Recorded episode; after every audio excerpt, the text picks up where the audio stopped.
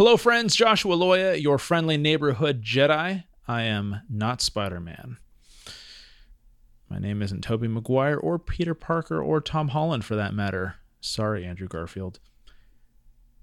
This week we have with uh, on the show uh, my friend and surf brother, Mr. Ty Duckett. But before I tell you any more about that, I want to quick tell you about an organization called Waves for All. Waves for All is largely how Ty and I got to know each other. They help those of us with varying differences in how we interact with the world, those of us without the traditional number of limbs or working eyes or brains that work the same or or any difference you might conceive of, uh, we get to enjoy the ocean because the ocean's made for everyone, not just those of us who are the norm. And uh, though those of us who do surf, we're kind of a different breed anyway. But if you'd like to get involved either as a surfer, as a volunteer, as a sailor, because we also do sailing too, um, you can check out the website for Waves for All at www.wavesforall.org. That's www.waves, the number four, all.org. And now, without further delay, Mr. Ty Duckett.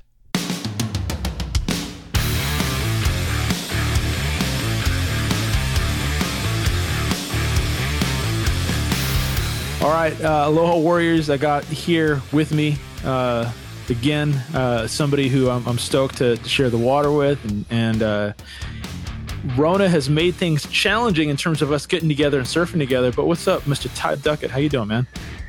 I'm doing all right, bro. Just like you said, uh, it's been it's been a little challenging with what everything's going on, but uh, we gotta we gotta make a way to get into the water and catch some waves, brother. I think we might we might have a plan to do that tomorrow morning if things all work out and the uh, the stars align. If I remember to say the right ritual and and grab the uh, yeah. So, see, I I I I, uh, I procured a goat, so we'll see what I can do tonight. No, I'm just kidding. Dude, you had me for a second. I was like, "Oh shit, you gotta, you like, gotta like we've only hung out like basically surfing. You're like, what kind of dark shit is this guy into? Dude, man, I miss you, brother. No, it's been sure, too man. too long, man. How long has it been? Freaking, uh, least, I think I think the corona just started, or so did we surf together when after we last time we saw each April? other?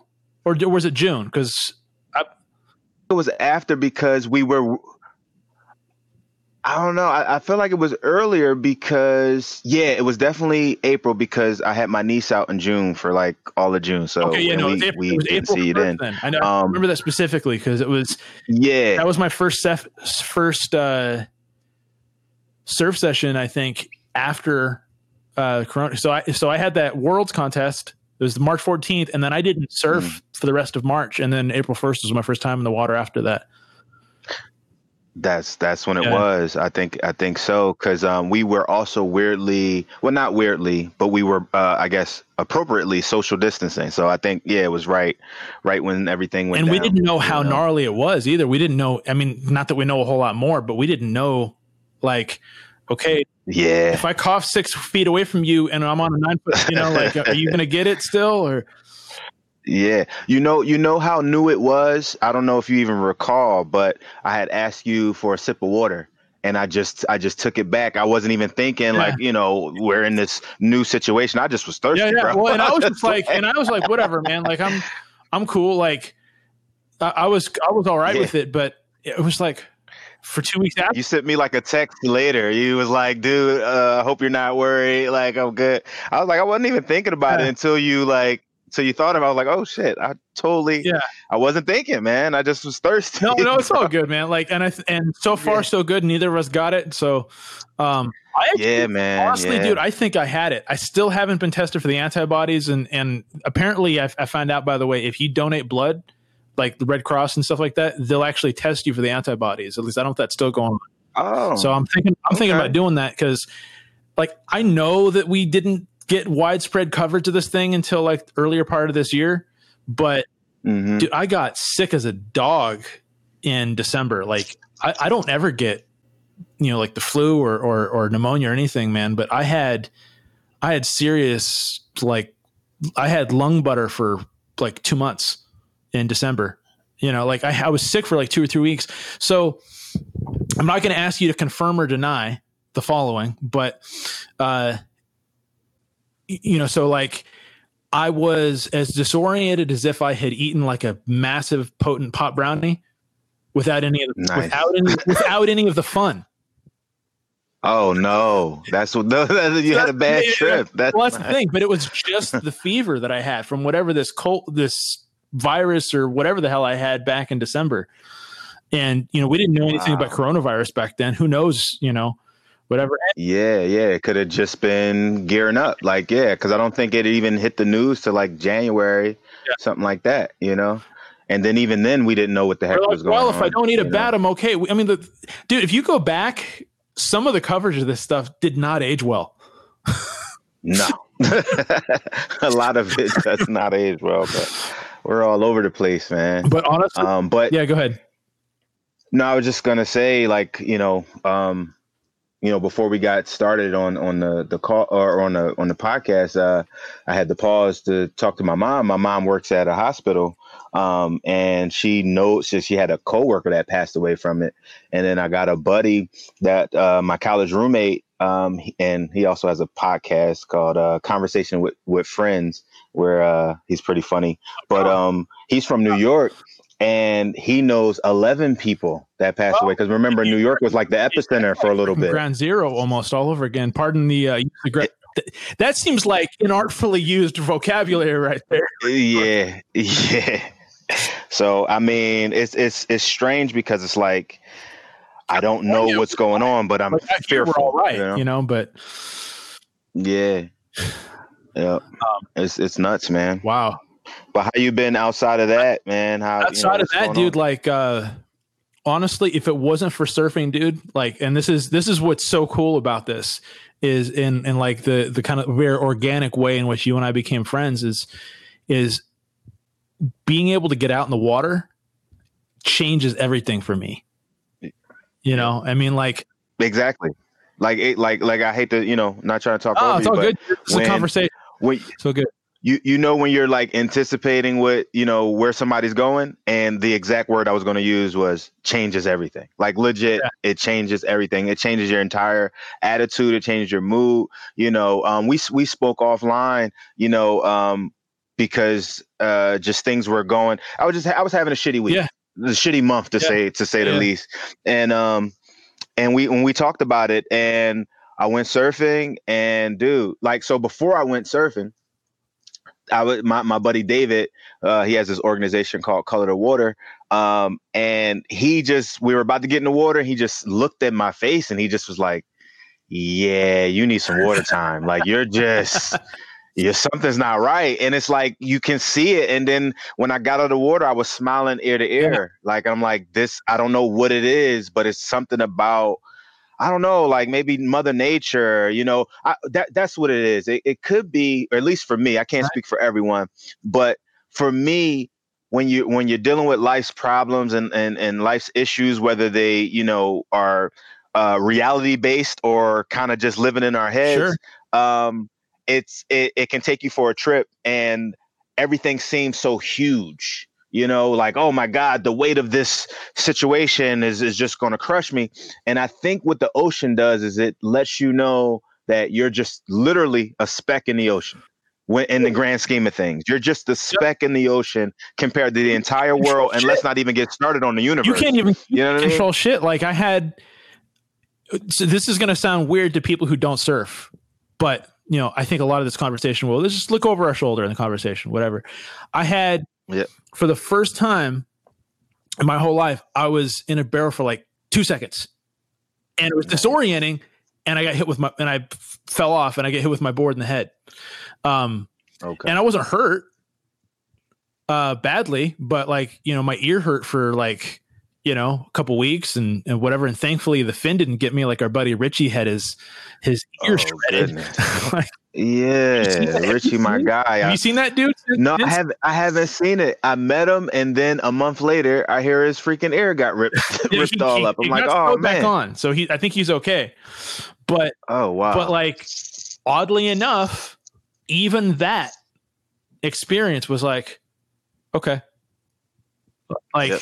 Fair fair exchange. You know what I mean? Like, it's like I'm, well, it's kind of like when the first time I got stung by a stingray, I was like, I wasn't mad. I was like, I I mean, imagine if some dude came into my living room and was up and you know what I mean, like that I didn't invite there. You know, Yeah. it's that's like I'm hanging out in his living room. Right, right. Absolutely. That's a good way to look at it. Yep. Yep. That foot that came down on him, he's like, What the hell are you doing? Guy like he's just he's just defending the territory, man. But yeah, it's just something about the ocean. I think, you know, it, it minimizes what you thought was so, you know, so huge. You know, you get knocked around, you know, and it's just like you get taken off your feet, you get you get thrown around, and it's just like, whoa, like it I, I think it just kind of level sets. It's like just calm down. You can handle this just like you handled this wave that just knocked Yep. you out. You can handle you can handle what's going on in, in, in the real world. So um, you know, I don't know what it is. You know, I've, surfers have called it their reset button. It's it's it's all that stuff for me, man. Like, I mean, you you know how it is. For sure, for sure. you, you know how it I, goes. and and I don't know if there's like a I don't know if there's any science to this or if this is kind of like some hippie surfer bro science, but like the the negative ions in the salt water and stuff apparently does something. Mm. You know, I've had people kind of explain it that way too that there's actually like a bioelectrical thing going on. Um you know, but either way, That can make sense. Either way though like one of the cool things is like i've had like weird i get this thing where where if i have my stress levels get too high i start starts hurting my joints but then i got in the water Mm. and i don't know if it's the the emotional reset or if it's also the stress of like i'm still working my body but it's i'm out there in Mhm. the water. Maybe it, and cold water helps and and maybe the not having gravity is is much of an impact. I don't know. Like i don't hurt when i get out. So Yeah, it, it's funny that you say that because I, I I'm pretty sure it has to be a combination of all those things. But um, like two weeks ago, uh, and matter of fact, I told John about it because he he asked me to go out surfing, and I had Much to love to decline John White Waves my- for all, just for anybody listening. Oh, without a doubt, all day, every day. Like that guy and his organization is Oh, yeah. amazing. Um, but uh, he he told he told me he was going surfing, and I wanted to go, of course. Right. But I was like, dude, I gotta I gotta sit this one out. My neck and my back. Is, it's I don't know what I did, and I kind of just think I'm getting older, and I just Dude, slept on it wrong. Like it wasn't like. Are you? What, what what year were you born? I turned 80 or uh, 80 is when I was born. Oh yeah, yeah. I'm 84. You got a couple years on me. Um, but yeah, man, I had to sit it out because my back and my neck was hurting. And when I finally got out to surf, you know, I was like, well, I'm gonna just fight through this and get through it. But how about when I get out of the water, I felt great. Yeah. Like my like everything, my back, my neck, it all felt great. And I'm like, that's so weird you stop thinking to do such a maybe. It, that that too, that too. But I think it is like the you know the science part of it, like you said, the negative ions. Because I saw this thing on Netflix. Um, Jeff Goldblum, he has like a little six uh, six episode doc uh, docu series where he's kind of just exploring all these things. But one of the things he explores is like holistic medicine. And one of the places that he went to was to have like a salt immersion bath Okay. where you go into this dark room and you're in basically a bathtub, but Is that like it's the isolation super tank or is salty it water. something different? I think that's what it Okay. is. Uh, I, the isolation tank. My brother sent me like a link for Right. it years ago.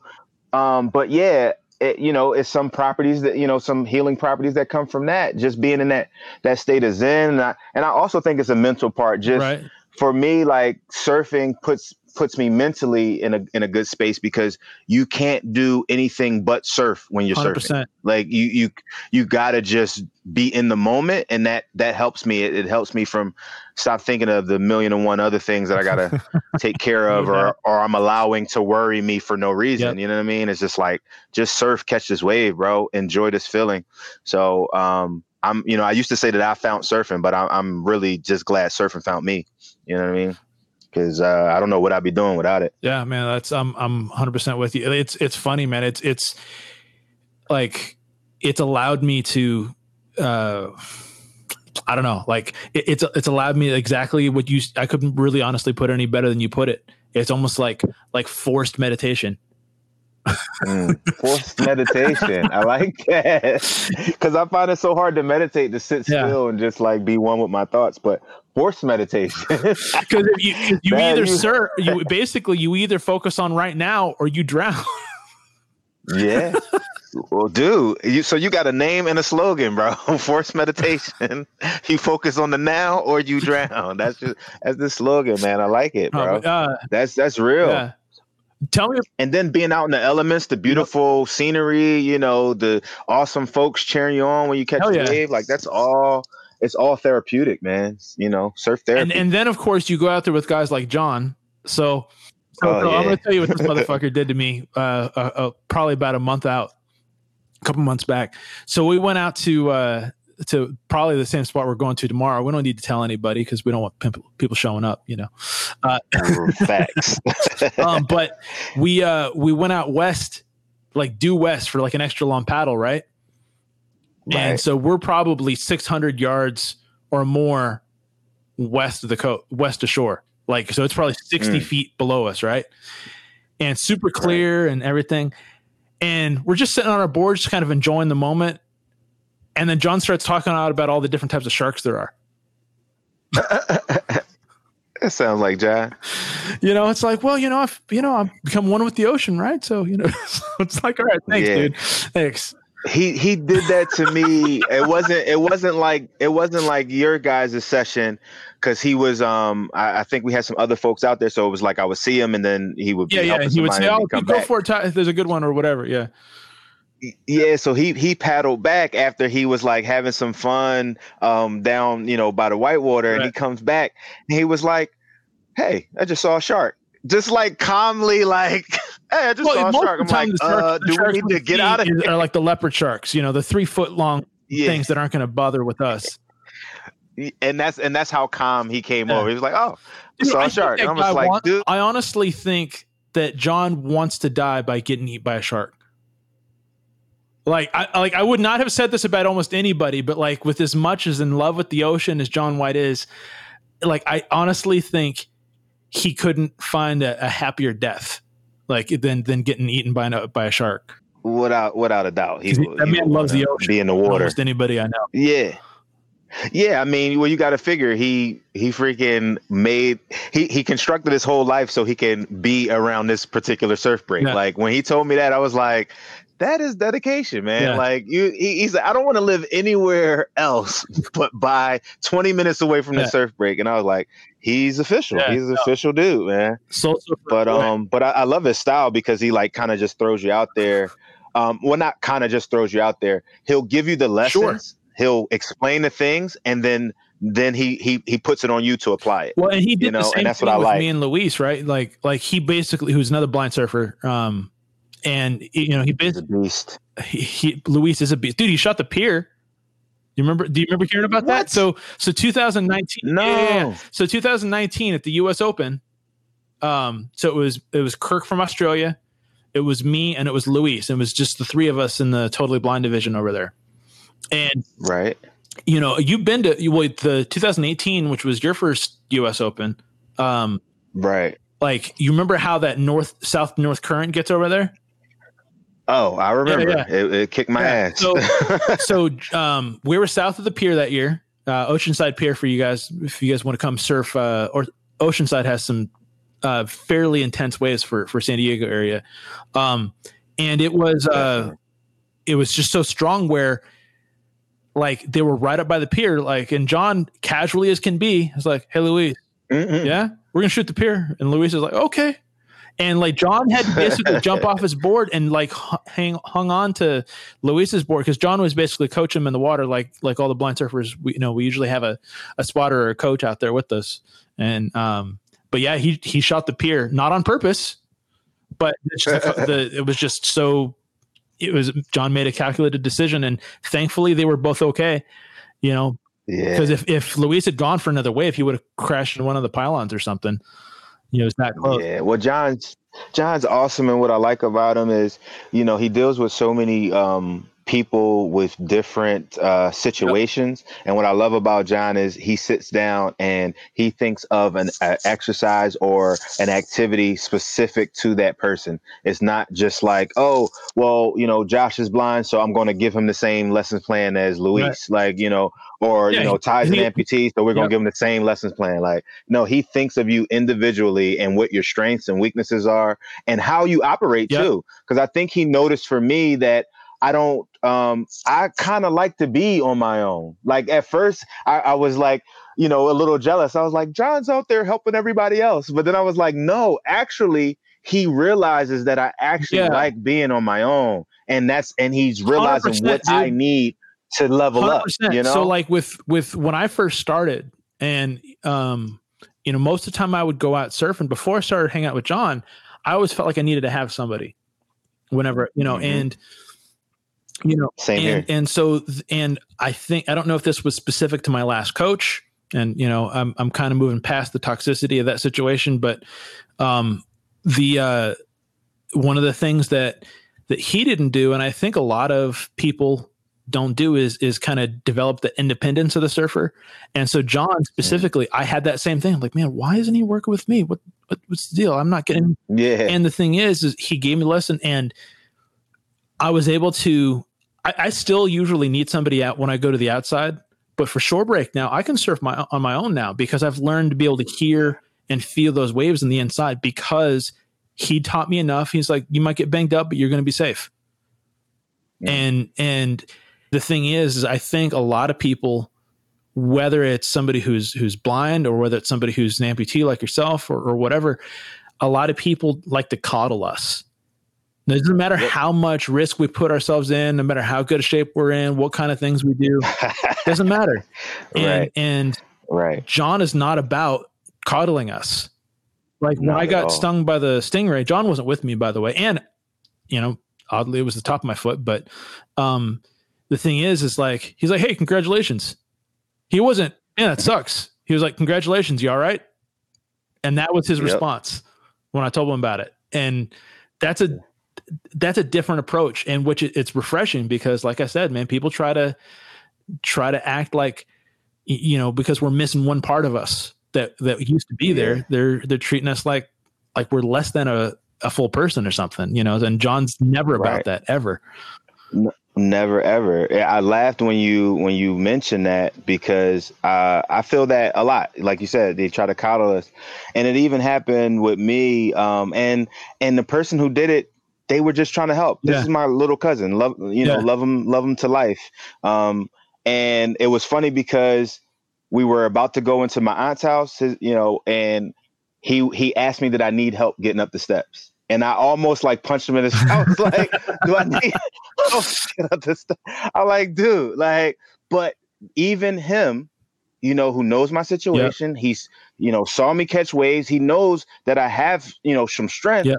But even he thought that I needed some help yeah. getting up the steps. And, and but this is the thing. This is the flip part. Sometimes I do need some help getting well, up the, the trick is, so it's like I at least he asked no go ahead, go ahead. right like at least he didn't just like oh yeah because that's the thing that happens sometimes too people means ask if you're cool with it there's that that dynamic right. so that happened to so that didn't happen to me but when i was able-bodied um i was working in vegas and I was going over because Vegas got a bunch of like ramps you got to go go over for, to for like cross the street. Yep.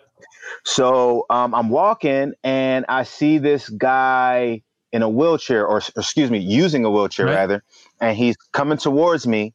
And there are two young ladies. Either they were walking in my direction or walking behind him. I think they walk in my direction, and the guy using the wheelchair was coming towards the three of us, right? right? So we see him, and he does look like he's struggling. But what they did was they turned around and went, you know, started behind him and then grabbed his chair and was about to like push him up this hill. And he ex- exclaimed, he's like, I can do it. Let me do it. And at, with my able bodied brain yep. all those years ago, I didn't get it.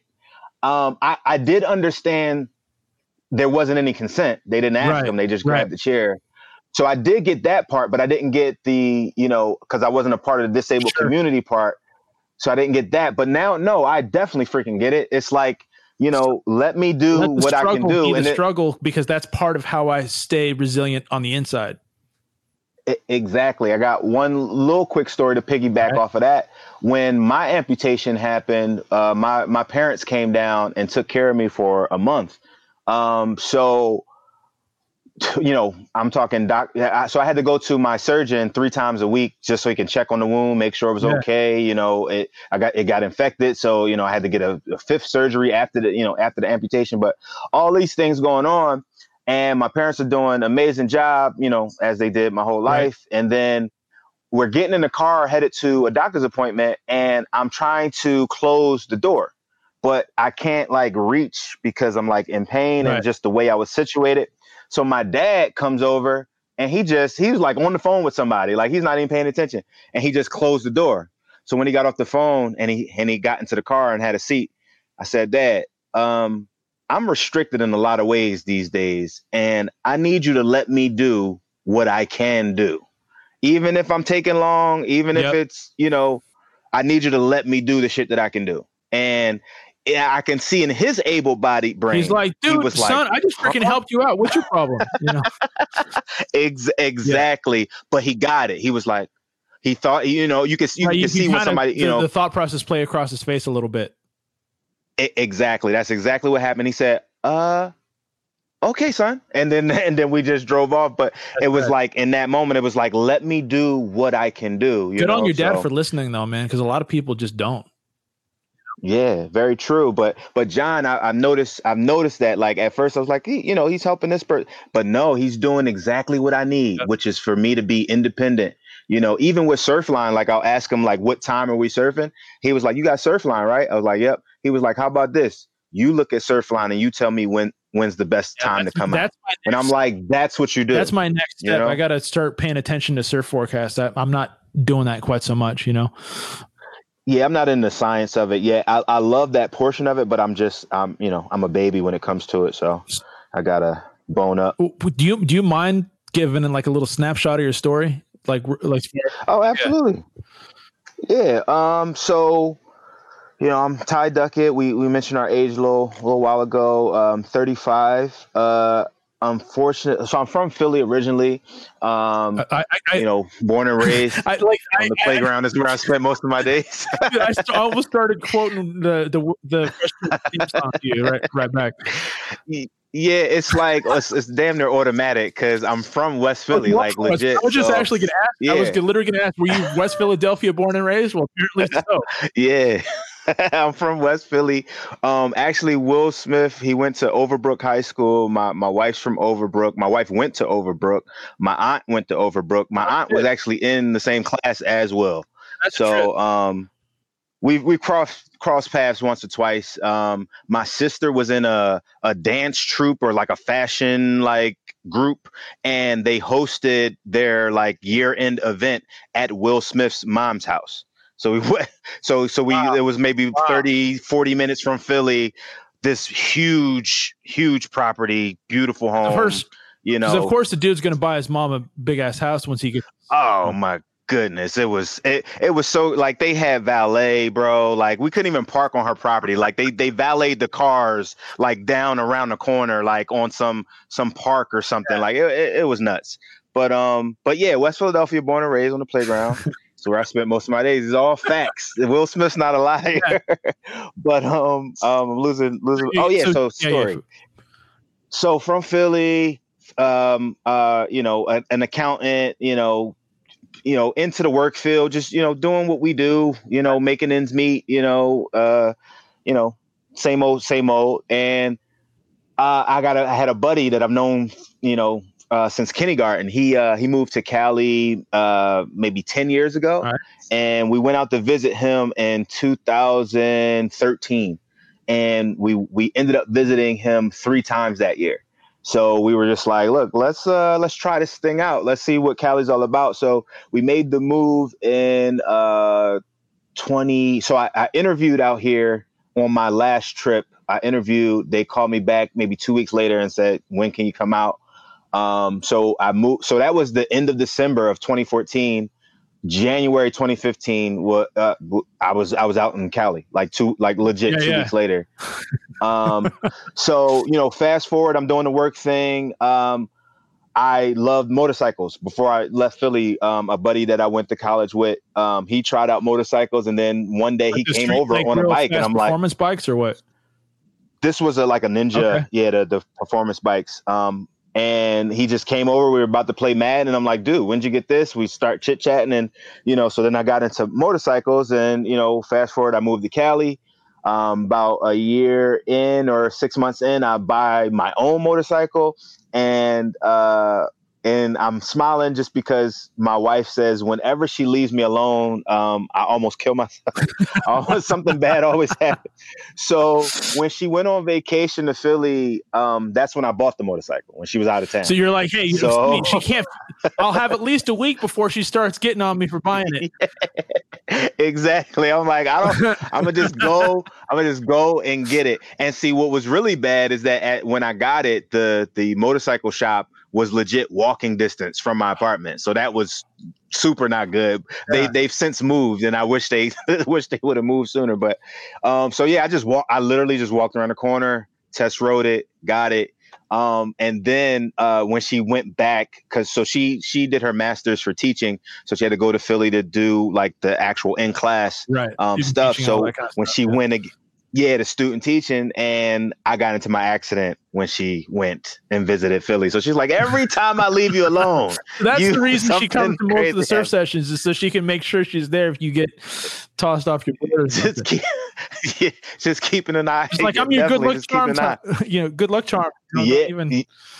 Oh, oh, and I, I need it, bro. I, I definitely do. Um, so yeah, so I'm riding a bike. I'm having a great time. You know, um, what I would, what I do wish I did is I wish I just kind of got a lay of the land of LA. I just didn't realize or um, kind of, you know, uh, take in mind uh, how bad the traffic is and, and how bad the driving is. And it's not LA, you know, and Cali specific. What I think it is actually is that there's so many transplants there's so many people from other places yeah. that come to Cali, and there's so many different not, driving styles, and, and then exactly it just meshes. It, is that there's almost nobody. There's a handful, um, but there there aren't that many natives to LA specifically, and so you like exactly what you're saying. There's so many different people are used to New York, or they're used to freaking Cleveland, yep. or they're used to NorCal, and then don't quite mesh so well. No, not at all. Like so, a big thing for Philly, like and, Cali, which I, you know, is just strange for me, is pedestrians. They just walk in the street without kind of looking. I would say, uh, you know, I want to stereotype, but a lot. I feel like a large part of pedestrians, we, they don't look when they cross the street, and it's because of Cali. Yeah, yeah, out here. And when I took my driver test out here, um, you know, it was really, it was really clear that they they were saying that you know pedestrians have the right of way, like you know, no matter what. So yeah. I, I, get that that's the culture, yeah. but in Philly look, people will flag a car on like, nope. They can have groceries in their hand, holding their kid. They're like, nope, you go right ahead. Be, and it makes sense to me, maybe you know, just because I'm from yep. there. But it's like you're in a two ton piece of piece of metal. Like if I make a mistake and hit you, nothing's gonna happen. You make a mistake and hit I me, bet. it's gonna change my yeah. life.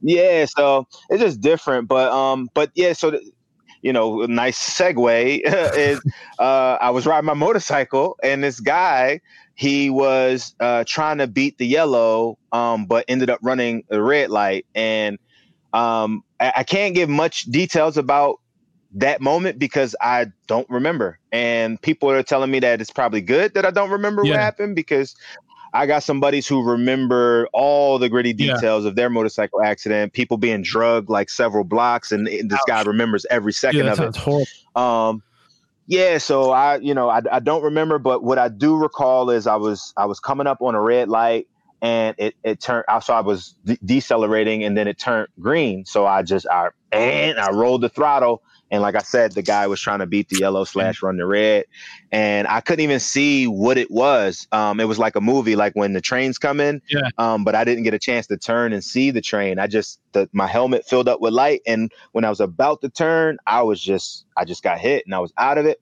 I'm in, you know, I woke up and I'm in the ambulance and I'm like weirdly not feeling any pain. You know, I'm assuming I'm in shock or they jacked me up with something or something. But I'm like looking at the EMTs and I'm like, or the paramedics, I'm like, uh, what just happened? Like, yeah, you I was just on my bike. Yeah. Yeah, I'm like, what just happened? But for me, it was like it was like a blink of an eye. Like I was on my bike and then now I'm in an ambulance. And I'm like, what just happened? So at first they didn't respond. They kind of looked sad, kind of looked at each other. And then I'm like, hey, what is going on?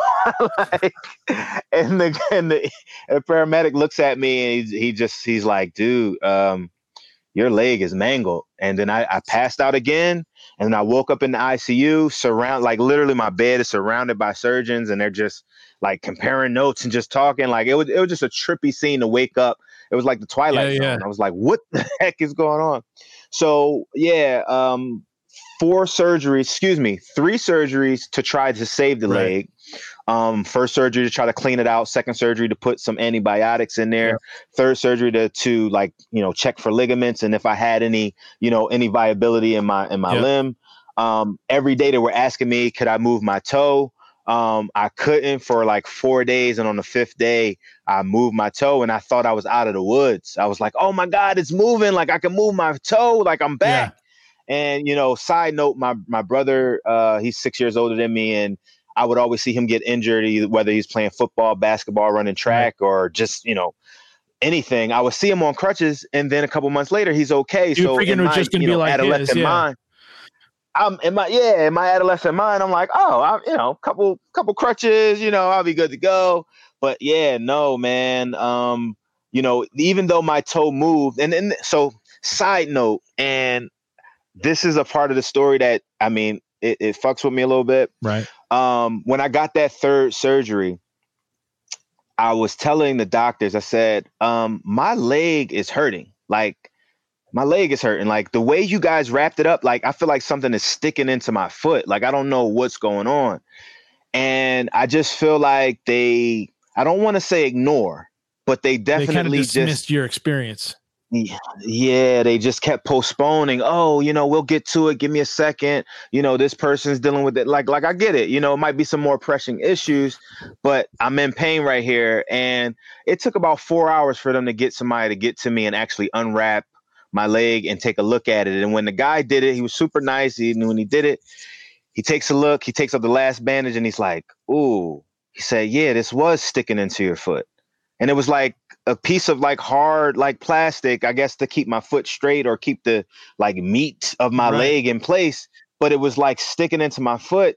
And this was the day that I moved my toe, or like the day after I moved my toe. So I thought I was on the, the road to oh. recovery. Oh.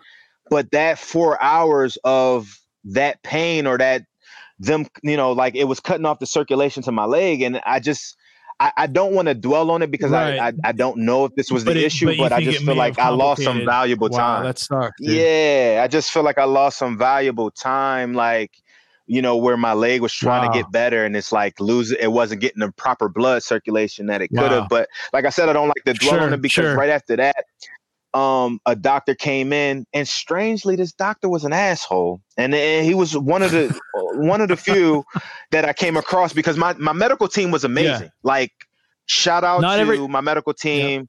They were great. No, no, go ahead, bro. Some some people are nice, and some people they're good at what they do, but they're kind of jerks. There's some some people are a little bit Stephen Strange, if, if for all the nerds out there. Absolutely, bro. And so this guy, he comes in and um, one of my coworkers was uh, vi- there visiting me. Actually, this was a young lady that um, rides motorcycles as well. So she came through, and we're sitting there, you know, chit chatting. And then the doctor comes in, and he has a seat. And like I said, he was just like, I don't know, freaking. I, I feel like aloof is too nice of a word, but he just was like, like, dude, I'm in a, I'm in bad shape. Like, I just felt like everybody was super nice. But anyway, I'm not gonna go on this guy. But um so he's like looking through the pictures on his laptop, and uh, you know, I'm talking to my coworker, and I'm like, uh, and I'm telling her the story, like, you know, of what just happened. I said, Yeah, I was sitting here for four hours and they didn't unwrap my leg and I've been in pain. But you know, when you're kind of saying something so somebody else can hear you, I was saying right, so, that, that, the doctor, you were kind of going out of your way to say it so that he would hear you saying it. E- yeah. Exactly. So I think he hurt me because he when he finally like flipped around and like but you know began to address my situation, he was like, "So, you know, um here are the x-rays of your leg." And he shows me like the images and my leg was in a bunch of different pieces. The way he described it, he said, it looks like somebody opened up your leg and just poured cereal in it. Like those are all the different pieces of your leg, bro. He was like, you have over 50 fractures and 50 like just pieces just floating around in your leg. He was like, so I'm only telling you this and I'm only telling you this this way so you can dispel the thought that that four hours that you were in pain today somehow had yeah. ex- exactly made a yeah. difference. So he was kind of cold, but maybe that's what I needed. Somebody right. to just cut through and just say, "Dude, your leg was fucked." Right. Like, like it just, th- it just that, that wouldn't have made a difference. You, you your leg would have been right. Yeah. So so that's what happened, and I mean, so that was the initial you know part of it and then um you know just being from philly to circle back to right. that i just you know we're we're we're a tough tough town tough folks and um you know and also just the fabric of my family you know just some strong strong people strong women yeah. you know that kind of um that that lead lead our family. So um when it came to my injury i just i didn't i never thought of quit. Right. that, that that that just didn't pop up. I mean i was in some dark places you know depressed and you know that's normal you know man. i remember Any, my aunt, that's huge man. You have a life-changing event like that you it's not going to be like oh, okay yeah you're fine yeah, just you know, keep it moving. But um, my aunt, she asked me a question that kind of threw me off. She was like, "Do you do you kind of wish you didn't make it?" And when she said it, I was just like, "What the fuck?" But it's like, no, like that's what people. That's where people go with, you know, not and not just an amputation, just any disability. Like, you know, I mean, that's the thing for the able-bodied listeners out there. I mean, just imagine you know one of your senses or or, or a body part being yep. taken away like you have it today and then you don't have it the next you know um so it can send you in a whirlwind but i didn't get that dark um or maybe i did and i just don't want to admit to it and i did and i just didn't want to give those thoughts you know actual life and right. and, and, and and and legs uh no pun right. intended but um yeah man it, it, it you can get in some dark places but it was support you know support from my wife support from you know my family support from you know strangers uh you know and then you know eventually the the the differently or excuse me the adaptive sport community that's by the way I, I love really the term my life I love the term adaptive instead of differently abled I, I honestly like much love to people who who like that terminology it makes me want to fucking vomit Okay. No, no, no. no the differently it, abled, like, and and I don't mind if other people with disabilities use that language. I guess maybe most of the context that I've had that the differently abled thing on it and not to create friction between you. What, what ticks you off about it? No, no, no. Yeah, yeah. Good. I'm, I'm, so, I'm so, so here. this is just, it's yeah. mostly, I don't mind it when other disabled people or other adaptive or however they choose to identify on that. I don't mind other people within our community using it. I, what mm-hmm. I think the reason I have such an aversion to that term is most of the time when I've heard that term used, it's been by able bodied people who are trying hard not to offend us and and mm, and and, and doing okay. it from a way from a place of I'm afraid and I'm I'm afraid of offending you. Mm-hmm. Mm-hmm. You know, no, I you know you. where like it's not their experience, and they kind of get that that sort of that that like it, it's almost born out of guilt. Like they feel like they're guilty because mm-hmm. they have all their all their limbs and their senses, and they the the the reality of us being in, the, in our particular respective situations makes them uncomfortable, but uh, uh, uncomfortable enough to use different language but not mm-hmm. uncomfortable enough to actually learn about our experiences. Mm. Damn. So that's so that's, that's just my own personal response to the word. So I mean, I, I don't have too many. Like usually, I'm pretty let let you know let live or whatever. But it just since since we're being real, like I just it's my thing, yeah. you know. Like and and I can I can roll with it. But since we're talking, I figured I just like well, you know, no, no, I, I appreciate that perspective because I actually use that term, and I that know, works for you, you dude. Know, go, everybody, go for it. You know. Yeah, yeah, no, and, and so th- so I saw an account, and I for, I forget what Instagram it was, but um, it was somebody saying that they didn't like, or or no, not that they didn't like it. They they were claiming the word disability, like they weren't. It, it wasn't a negative thing for them, Yeah. but for me, it it's it hits me, it rubs me the wrong Yeah. way, you know, um, because the disabled just it, you know, it it has it's not even a connotation it's the freaking definition. It's like you you you cannot do x y and z. Um but but this particular person i, be, I believe either they were um adaptive or their child was but they were in the community. Yeah. and um they they were basically saying that they don't like when people don't use disabled. And i was just like wow yeah. you know so it, I'm, I'm, I was, it was good to hear your perspective on differently able, you know. Um, and then I saw something for like a surf event. Uh, I think they, well, I don't think this it, it actually came into fruition, but the, whoever was trying to put it together, they were going to call it the the the the triple crown instead of the triple crown of surfing. And I didn't, I didn't take it take offense to it, but it was so that's the thing. Like everybody's different, See- right? So it was a few people that did take offense to it, and there was some people that were cr- like cracking up at it. I- but I've I've Maybe had no it feeling one way or the other. If like, and I guess maybe that's more my thing, right? It's like, Mhm. um, you know, when when when a group chooses to use a word, I'm like, you know what? Or when an individual chooses to use the word, because even you know, a group is not monolithic. We all have our own individual whatever. But like, Absolutely. but uh, I, I think it's it's more of when somebody else else forces a label upon me hmm rather than let me own the way I choose to refer to myself. Right. You know, I think that's that's Right. that's where. So if you choose to use it, rock on. I am I have zero problem with that because that's you choosing to identify yourself and choosing to express Mhm. your experience. You know, it's I think my only issue with the term and and with terms in general, you know, like visually challenged and you know Yeah. and like handy capable and you know all these types of words. You Yeah. know, it's it's more of Okay, so I felt you on the handy capable. Yeah, right, I don't right. like that. I don't like honestly that. all I whenever I hear handy capable, all I think about is Jimmy from South Park. Oh my goodness, yeah. Nah, I feel you, bro. Yeah. Um, yeah, I'm not a fan of handicap. I, Or it, it just sounds like to me. dark connotations. It's basically hand to cap, and you're basically begging, you know, and that's what. And you would beg, Wow. yeah, you would beg with your your cat, your hand out, holding a cap, holding a, a hat, what? begging for, uh, f- for you know, basically for change and for for money. That's that's the origin uh, of that word. I never heard. So I just, you know, came up with my own thinking that, you know, just going off of root words, I'm thinking that like uh, you know, maybe capable or or your handiness is capped at a certain at a certain Yeah. level. Like that's that's all I thought. But damn, hand to Now I, I don't. Whoa, I gotta I gotta, gotta double up. check, but I I've heard that for decades. I, I wouldn't put it past you, bro. That that that could be exactly what it is because you, you we gotta. So that's what I was actually thinking um, when we were talking about you know different terminologies and how certain people can get Right. offended.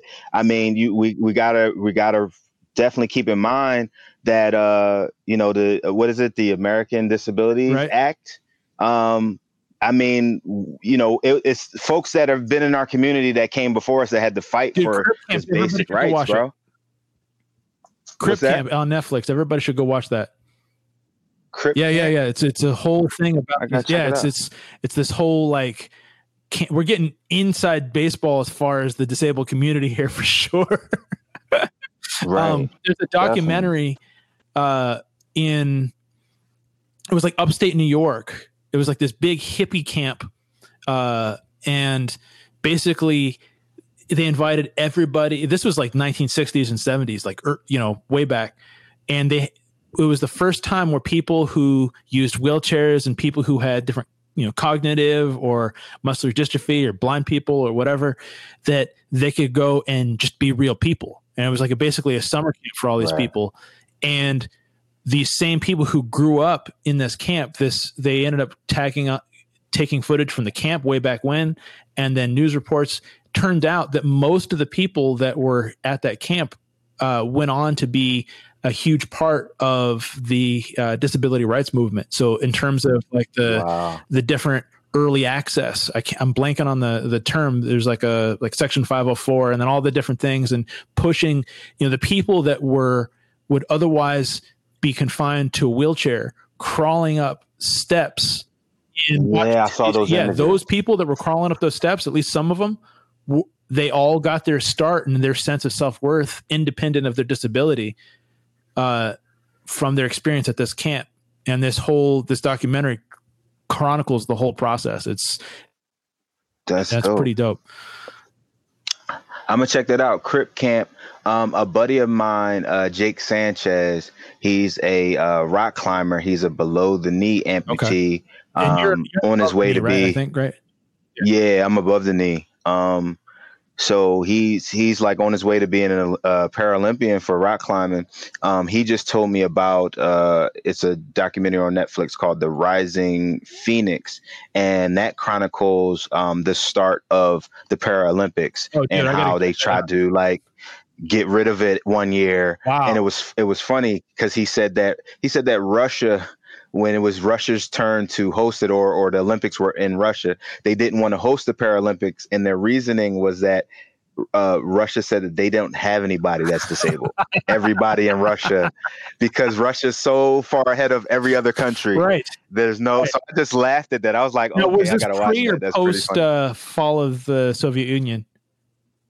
I'm not sure. I believe it was pre because okay, yeah, I feel like he mentioned were, the Soviet Union. Not that they're in the clear now, but they they definitely were more uh, over dramatic and and their superiority. Okay. I think in terms of a public thing, at least that's the that's the perception I have. I don't know, but yeah, no, it sounds it sounds right. Parallel to what what their response was. We don't we don't have anybody that's disabled in Russia. Right. Okay. Like okay, yeah, sure. all righty. So, um, but yeah, so he told me to watch that one, and then he told me to watch a rock climbing um, documentary. It's called uh, Dawn Dawn the Wall, and it's these two guys. Um, so I don't know if you heard of the dude. I forget his name, but he freaking climbed uh, the Yosemite Dome. Ex- exactly, that's the guy, right? So he soloed. Right? Yeah, he he he soloed uh, this uh, El Cap, I believe, in Yosemite, and the guy who was helping him train is the guy who's in the documentary um, Dawn the Wall. And and the reason I mention him is because um, he's adaptive, quote unquote, because he's missing like a digit or two on his left hand. Um, but he's like a world class climber, and it's it. They basically spent six years like mapping out this rock climbing route um, in Yosemite, and it's just like I, so I, I resonate with people. I, I, resonate with passion. Right. Like anybody right. who's like doing crazy or or seemingly crazy yep. shit because of this passion that they have and this yep. drive. It that it just really intrigues me. So that you know, to spend six years of your life on the side of a wall, like the side of a mountain, like you know, eh, that that just really it, it, it, it's it's a certain kind of person that, yeah. that does that, and, and it, it, makes me very intrigued. Makes me happy that, that but, um, people um, like that exist in the world, though, right? Absolutely. You know? Absolutely, bro. Um, I, I, I kind of want to, cause I want to make sure we get to it. We, we kind of at the beginning, yeah. uh, tell me about this, uh, cause so obviously I know you went on to eventually surf and, and we met, I think at like your second or your first surf contest, I think briefly. I don't know. Did we actually yeah. even meet in 2018 with the, the US Open? I feel like like maybe like, like I knew like about we shook you. hands or what? Well, because I think that was the year I took first yeah. or whatever. I think, and then uh, there, well, there you go, there you go. You're so modest, but yeah, that's that's how I found out about you. And because when I when I saw you, I would call you Champ before yeah. I like like met you met you. I was like, oh, what's up, Champ? Like, yeah, no, that's the guy that just yeah. won. Um, so I think we kind of like crossed paths, but you were with uh, your other coach, and I didn't know him well, too well. Just but, as well, um, just as well. Yeah, yeah, no. It, it, without being said. And when you so when you got with John, who's like the mayor of freaking Oceanside, you know, uh, you know, of course we became fast friends, man. But uh, um, yeah, man, it's it's been a it's been a journey, bro. It's been been so wild. so so now that we obviously you got into surfing, we can circle back for sure. But uh, tell me about this color yeah. the water thing, dude, because you reposted this yeah. thing on Instagram and like I, I wasn't sure if it was video of you or whatever and later, later you told me but either way just the whole sentiment dude i got choked up man like because yeah. I, am sure you know this is audio whatever but um you know, so you you're black, right? And there aren't that many prominent black surfers to my knowledge, unless I'm just not aware. And it just I feel like maybe it's not a not maybe a comfortable place or an inviting place in terms of the surf community for people of color, you know, and, and so like the fact that you're kind of opening this up and connecting and, and kind of making that a broader thing is, is beautiful to me. Cause I think the ocean's for everybody. Oh yeah. And I appreciate those sentiments. And I mean, that's the thing. Like, so it, it's weird. And, and it's so many things, um, that are tied to everything that's going on right yeah. now. And you also made the comment about the video not being tied to it's everything that's going on. it's on. all positive. There's nothing. They're not talking about any of the shootings or the brutality, and and not to say that that stuff shouldn't be talked about, but they're they're staying right. on the stuff that people can connect on, no matter what position they're coming from. And, and that's the thing. So it's it's separate, but it's together, and it's together simply because what's going on can maybe spur like so for example you know just like it's racism on land it was racism in the water sure. as well. You they know, didn't want Howley surfing in, in, you know as far as people who look like me they didn't want us surfing over in hawaii because granted not a lot of us had a lot of respect for the deep tradition of the hawaiian islands anyway but that's a whole you know. Whole nother whole nother podcast but, episode. But but yeah no like you're you're you're spot on. So um there were several reasons, hurdles, obstacles, initiatives, or or downright terroristic freaking actions done to deter people of color from even getting in the water. What, was, what was it, people trying to say this is a whites only beach or something stupid like that? Oh yeah, it, it, exactly, exactly. Um, so for exa- so for example, there were only two beaches in California. The entire freaking left side of this country, there was only two beaches that black people could even frequent, and that was um, Inkwell Beach, which is also better known as Santa Monica, and there was a, there's also Manhattan Beach, who which which was originally lo- known as Bruce's Beach. So it was called Bruce's Beach because um, back then, you know, this 1920s, uh, black folks couldn't uh, purchase land and, and and own land and things of that sort.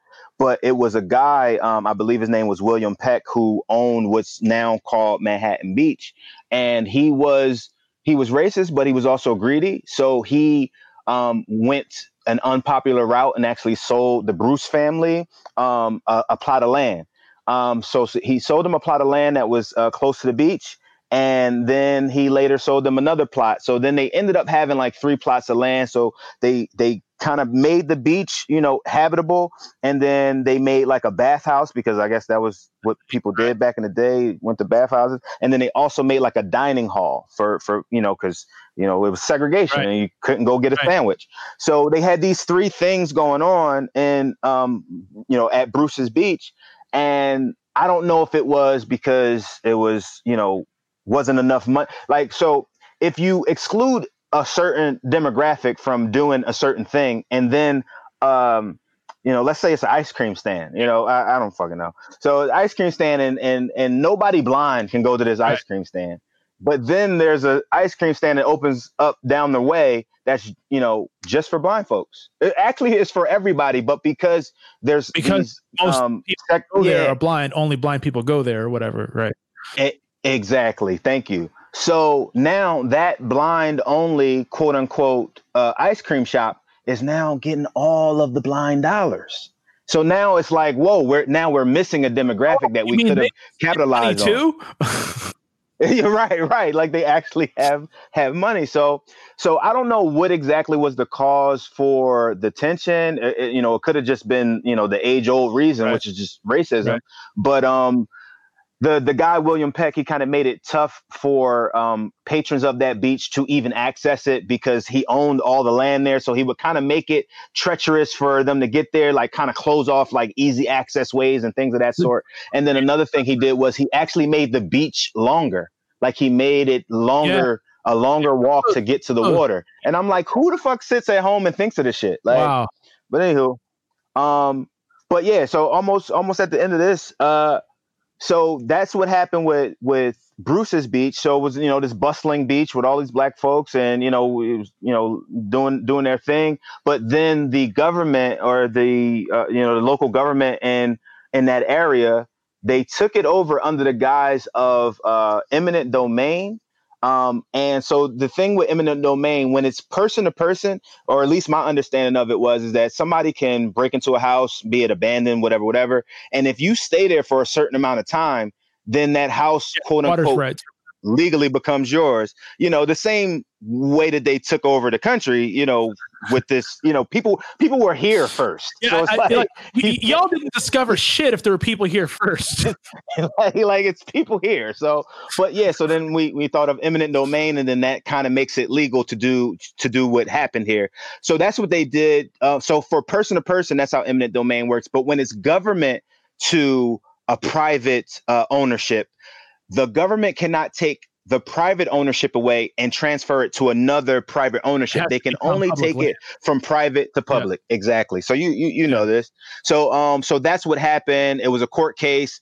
Um, the Bruce family lost the court case. Um, the the part that stung that I just because I found out about the story a while ago, but I just got this little tidbit um, maybe yesterday right. is that the the property actually lay vacant for like 20 years and nobody. So from like 1924 to like 1950, they did nothing with it, just sat. And it's just like, damn, that's just a smack in the face. Like, you know, and that's what I said to my wife. I said, they essentially said, you guys can't have fun.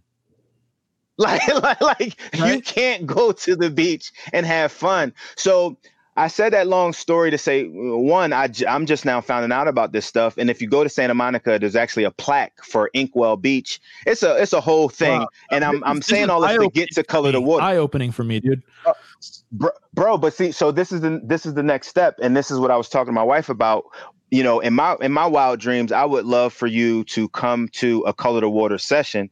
Um, so then you you will uh, you will I, I, was about to say quadruple, but no, you're gonna meet ten times as many black folks surfing. So and, and, it and it's not just eye opening for you; it's eye opening for me, bro. Because I I don't see it either. Like it, this shit is new or for me too. In, but, in the adaptive surf community specifically, are, are there any oh, yeah. people of color that are surfing besides from like you know maybe uh, somebody who's either uh, like Latin American or like from an island country? It's it's a young lady who has locks, and I'm I'm not even sure where she's from. Like she looks like she's black, but you know, um, we're all over the yeah. place, and we're all. I mean, we're all. I mean, Jamaicans, and, I kind of understand because it's kind of an island country or whatever, I guess, but. Yeah, um, I, I, mean, uh, it's only one other lady that I know, and I believe she rides prone. Um, but yeah, uh, definitely, you know, it, it, would would love to represent for for our community. Yeah. Um, and then like this movement with Color the Water, and so the founder's name is David Malana. Okay. Dude, he's welcome to come on the podcast anytime. By the way, just so you know. Oh, definitely. If you haven't noticed, like we we are always like on the same page. Like you're either like you're saying something and I'm thinking it, or I'm thinking yeah. it and you're saying it. Like it's you know. So that's what I was thinking. Like I would love for you guys to connect because he can talk way more intelligently because yeah. he's done the research. So for example, he just did a paddle he did. He just did a 12 mile paddle from um, what was uh, formerly known as Inkwell right. Beach. He did a paddle from Santa Monica to Malibu, a 12 mile paddle. And the reason he did it and the significance of the day is he did it on the day. He did it on September 22nd, which is the day that um, Abraham Lincoln signed the Emancipation Proclamation. Um, and then also he did it in honor of a black surfer, actually. And I just found this out. He was actually black and Latino. I didn't know right. that because everything that I saw just was saying he was black, but he was black and Latino. And his name was Nick Gabaldon. And this guy would start his surf day off at Inkwell Beach because that was the only beach that he could step foot on without, you know, fear for physical right. harm. Um, he so he would start out at Inkwell Beach, but Santa Monica uh, doesn't have the best break. It just just not the best would, break. That's why people get, don't surf. He would get in there, but he would paddle out. He will paddle to freaking Malibu and then surf and then paddle back, bro. Dude. Like imagine paddling 12 miles, then surfing, or six miles, then surfing, yeah, and then conditioning is nowhere close to, to being there right now. Like, I mean, I can paddle that every day. Dude. By the way, you're just making me think of Malibu, dude. That the, the when when we ended up uh, we went up to Malibu that day, there were literally I like still think about that dude, day. there were like eight of us.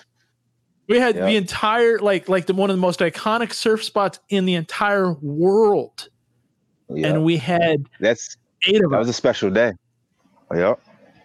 And I still think about that wave. Actually, Jesse Billauer, he posted something in July where he caught a wave. I mean, and Jesse's freaking world Yeah, class, sure. you know.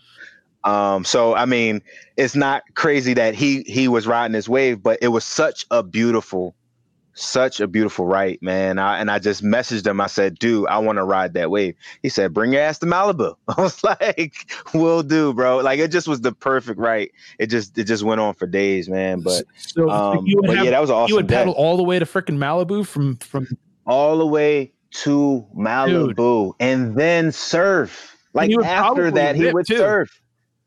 Oh yeah. Oh, he he had to because you know eh, he he was awesome. Um, so so Dave, who's the founder of Color the Water, he did that paddle um on September 22nd, and he did like a little go. Well, not a little. Um, he did a go GoFundMe um to to support his organization, and it's really at the at the base of it. And I and I really would love for you guys to talk Yeah. because just like you loved his video, like all of his video. So he so his profession, he's a media guy, Right. like and he has a very unique job, but he teaches media literacy. So Beautiful. it's it's no it's no um, surprise that his, his media is, is, is awesome. there's like there's a giant a lot of people consume media but there are a lot of people who are media illiterate they don't understand uh, phrasing and comparisons and subtleties and the way you can manipulate the tonality of something to to to nudge people towards a particular viewpoint Yep. And and he's he's spot on with it and, and the visuals are, are dope as well. Um he he actually volunteered, he did five years in the Peace Corps. Um he's a very interesting cat, man. I would love would love He's to, to talk. he is 100% you were talking about like the guys who climb the you know the dome up in in yosemite you know people like Mhm. that people like like uh like david um you know that that's honestly what what, what this whole podcast is about is cultivating that adventurer mindset right so you you do something that's scary and difficult on purpose you get as much of life as you possibly can you know that looks different for different people Mhm. right? Like, um, you know, some people surfing's not their thing, but you, you get the, I was about to say, some people think we're crazy surfing, getting out in that water, and you know, um, you, you know, being blind, me, one leg, and then, and when I first started, I couldn't even swim. Like people literally were calling me crazy, you know. But though we might seem crazy to others, we can't live without it. Like it's like we can't live without it, bro. Um, but yeah, man, and I didn't mean I didn't mean to No, cut we're you good, off. we're good. Uh, but yeah, definitely, I want to connect you to because um, not only is his organization amazing, and then just at the base of it, it's really just free surf lessons for people of color. That he's just trying to color the water, That- like exactly so- what that, that, it's, that's all kind of it like a, it's a similar vibe of what John's doing with the with uh, with Waves for All. There seems like a, a kindred. We we want people to be able to enjoy nature's playground. You know, Exactly, and I want to I want to link those two guys up as yeah. well. But like we gotta we gotta connect all these folks, man, that are doing well, this huge, podcast amazing help be, things. help make that happen. I don't want to be like get these delusions of grandeur, but you know, there there is beyond just the show. There is a a movement that you know, like I don't even know where I got the idea of Adventure Mind from, and I think I heard that somebody out there is using the the. I got to go trademark this shit if somebody else is using it, but Yeah, regardless it's not about the name it's about the movement of, of people living life on purpose man i'm i'm t- you know we're letting and it. it doesn't matter right like i don't care if if somebody's super conservative or super liberal or which there's more than just two viewpoints whatever but that's a whole different but Yeah. I, I think what it is though is we're letting we're letting MSNBC and Fox News and and all this stuff l- like kind of roll us around and we're we like Yep. y- you know we we we look at Facebook or Instagram and those can be valuable tools Twitter can be a valuable Mhm. tool but we let It's not life. it's not life and we let it uh be responsible for our quality of life instead of us living life on purpose and and I Mm, think I love that. I, I think that the more intentional living we do, the more there's a chance to alleviate the unnecessary suffering, man. There's this, there's this, I'm going all philosophical. I'll be done in a second. I promise. No, I love, I love this, bro. Like, man, this, please there's, the, there's the idea. Um, and I've been exploring Buddhism a little bit in the last couple of years. Uh, I mean, I've, I've been around it, but there's this idea of the, the Bodhisattva, right? So of the, okay. the idea of, and, and because I'm not a Buddhist and I'm, I'm only kind of dipping in, you know, somebody who is a, a more schooled correct me and we'll have you on. You can talk about it. But nice. the idea, though, is that instead of basically going the full way to being enlightened and then being absorbed into nirvana, right? You mm-hmm. you come to the point and you hold yourself back just a little bit to help show other people the path so that they can alleviate their suffering so they can kind of come to that realization mm. and i think like there's a whether somebody's buddhist or not there's a beauty in that concept of making sure that it's not about you. It's when for me when when one of the things that was kind of negative and destructive, I think a little bit in my early surfing, you know, like the point where I I I actually dreaded surfing because it came all about competition. When I when I got out of my head, I got back to why I quit my job in the first place 4 years ago is to help live a full life and help other people do that too. So we, we so we got right. I mean, and so you you tell me about David, I'm like, dude, hundred percent, we got to have him on. You know, uh, it's why I wanted to have you on, dude, because you have been. I don't. I'm sure you have bad days, but I've, yeah. I've and, and I'm sure you do because we're all human. But you've been nothing but positive every single time you and I have have talked. I've always felt a little bit. All right, there's some cool people in the world like literally every single time. Even when you were struggling, you were kind of telling me with the the stuff you were dealing with the house back in Philly and stuff. Like I still yeah. like you have this resonance of positivity, and that's there need to be more people like that. And it's sort of like that. If we get into that that uh sympathetic vibrations, you know, this is all new agey, but like it's that whole idea of if you get one resonance, it's like when people shatter glass with their voice like you, you, you go up. Mm-hmm. Um, there's this guy Jamie Vendera on YouTube, and he's he's like a metal vocalist, like super like 80s metal hot, you know, kind of stuff. Shatters gla- mm-hmm. like wine glasses with his voice. He's not touching the glass, but it's that he knows how to hit that right frequency to affect certain result. And I think the more mm. we do that as people, the more that we can kind of awaken that that part of people that they don't think exists. And and that's why you know, it's it's beautiful. Like I said, that's why I wanted to have you on because you, you you have that going.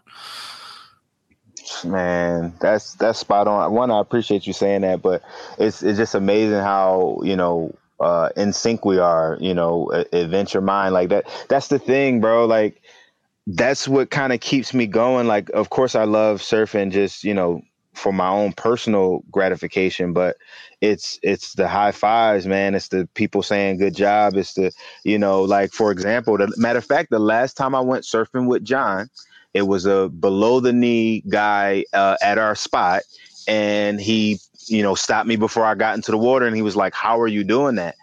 Oh, he wasn't surfing; he was just hanging out. Yeah, he was just hanging out on the beach. Yeah, um, he he just hanging out on the beach, and he just he stopped me. He was like, "How are you doing it?" I was like, "I'm just doing it. Like I'm just popping up." He was like, "Well, I don't have a like a surf leg. Like my leg can't get wet." And I was like, "Yeah, well, I had to like get my doctors to make this leg out of like spare parts and whatnot. Cause, you know, side note, insurance doesn't cover anything that isn't deemed necessary. And a surfing wasn't deemed necessary, but I actually think it I is necessary. It is. It's for my mental health. 100%. Yeah. So, um, but yeah, um, it, you know, he stopped me on the beach and we chit chatted, and I hopefully I passed him some inspiration along for him to to try it out. And then what I also did was uh, I introduced him to John. So who knows if you if you know John, the, the sky's the limit. So so it's just um, a matter of time yeah, before man. we have him on here. By the way, exactly like he's going to be like doing some crazy activity you know but but living life on purpose and i loved like what what you were saying when when you were you know getting philosophical man it's uh you know living life on purpose bro like and then when you when you did the the frequency analogy man it's it's like wow imagine all the people living their life in the wrong frequency you know, not necessarily saying it's a bad frequency. It just might not be your maximum. Makes things more difficult than it has to be. Right, exactly, bro. That's that's a heck of a um a thought to uh kick around, man. Up to that Um, too, because like if you try to paddle out at the wrong time, you get pushed back in the shore. If you wait, Yes, you, you wait for the break in the set, you can get out sometimes within seconds. Easy. Yeah, easy peasy. Absolutely. That's man. Well, I feel like it's a surfing analogy for every everything in life, man. Um, but yeah, it's uh I'm I'm excited that we did this because um I think that uh there's so much potential for growth and connections. Like um you know, I think a lot of us are like when you mentioned social media is we we get we get used to this the um, uh, instant gratification, and I just feel like with this podcast and with the connections and um, making uh, everybody aware of certain people, like you said, you had Jose on, who I think is an amazing That human being. infectious Um, with positivity, dude. I love that guy. So, so side note on Jose, like when you say infectious with positivity, the reason I made myself meet him was because of his infectious positivity. I just saw him. So this was at the the Stoke for Life uh, 2018. I just saw him rolling around, just high fiving people, Yeah. smiling, Yeah. just like enjoying life. And I told my wife, I said, I got to meet this guy, like legit. Right. I said, babe, I gotta meet him because he is like beaming, and I need to know whatever he's on. I need two scoops. I need, I, I need it. Like, um, but I and I stopped him, and we chatted, and he gave me thirty minutes of his time right then and there, like stranger just walking up to him. And I'm like, dude, and I told him exactly what I told you. I said, I told my wife I had to meet you because you're beaming, like you're just smiling, and you're just like, what's going on with you? Yeah. And he he sat with me 30 minutes, telling me his story, telling me he, you know, he went, you know, he was in some very dark places. He went he went to hell and back, but he he's here, and and and it's just like you said, infectious positivity, man. Um, you know, so this this this platform that you got here, bro, is is is awesome because you're uh, introducing the world to some awesome individuals, and then I think you're you're making some connections that might not uh, explode tomorrow, but I think once you like like once you talk with Dave, and then Dave talks with John, and then Yeah. you guys are coordinate Yeah. all that. This is going to be crazy, bro. It's going to be crazy. You're thing, uh, you're making me feel good about doing this. You know, I'm glad you. Did, I'm glad you felt good enough to do it yourself to get to, to get it get it done yourself, bro. Because that's a lot of things uh, we hold ourselves Yeah. back, you know. So I'm And- glad and mad- you fucking mad did it, props. bro. He's he he hasn't been on the podcast yet. I'm gonna have to interview him directly. But uh, mad props to uh, to Justin Romack from Hero House Creative because if it was not would not have been for his his coming alongside me, uh, he saw me post something up on a on a Facebook comment about having to shut my dojo down. Uh, he he was like, "Hey man, let's let me help you kind of build something." And and not, and not that he Nice. and he didn't um you know this wasn't his idea but literally this podcast would not have happened as quickly or as well as it did if ever without having somebody who saw the value in doing something like this and so so uh if you need medical uh medical if you need uh, if you need uh marketing and and and whatnot uh you know hero house creative uh is absolutely uh I could not be I could not be doing this without him. So Yeah, and and it's it's it's awesome that you say that because just in my, you know, I I just met Justin as well. Well, not as well. I just met him and just our brief interaction. He's been like so professional, like so on point, so helpful, and then funny on top of that. So I'm just like reading the emails, like cracking up. But yeah, man, I you know I want to keep him in my contact list. He's uh he's an awesome individual, you know. Um, but yeah, man, it's it's it's crazy times. It, I, I feel like I feel like we're we're spoiled just in in the regard that we have this release that we Yeah. know we can go to and and be And I'd okay.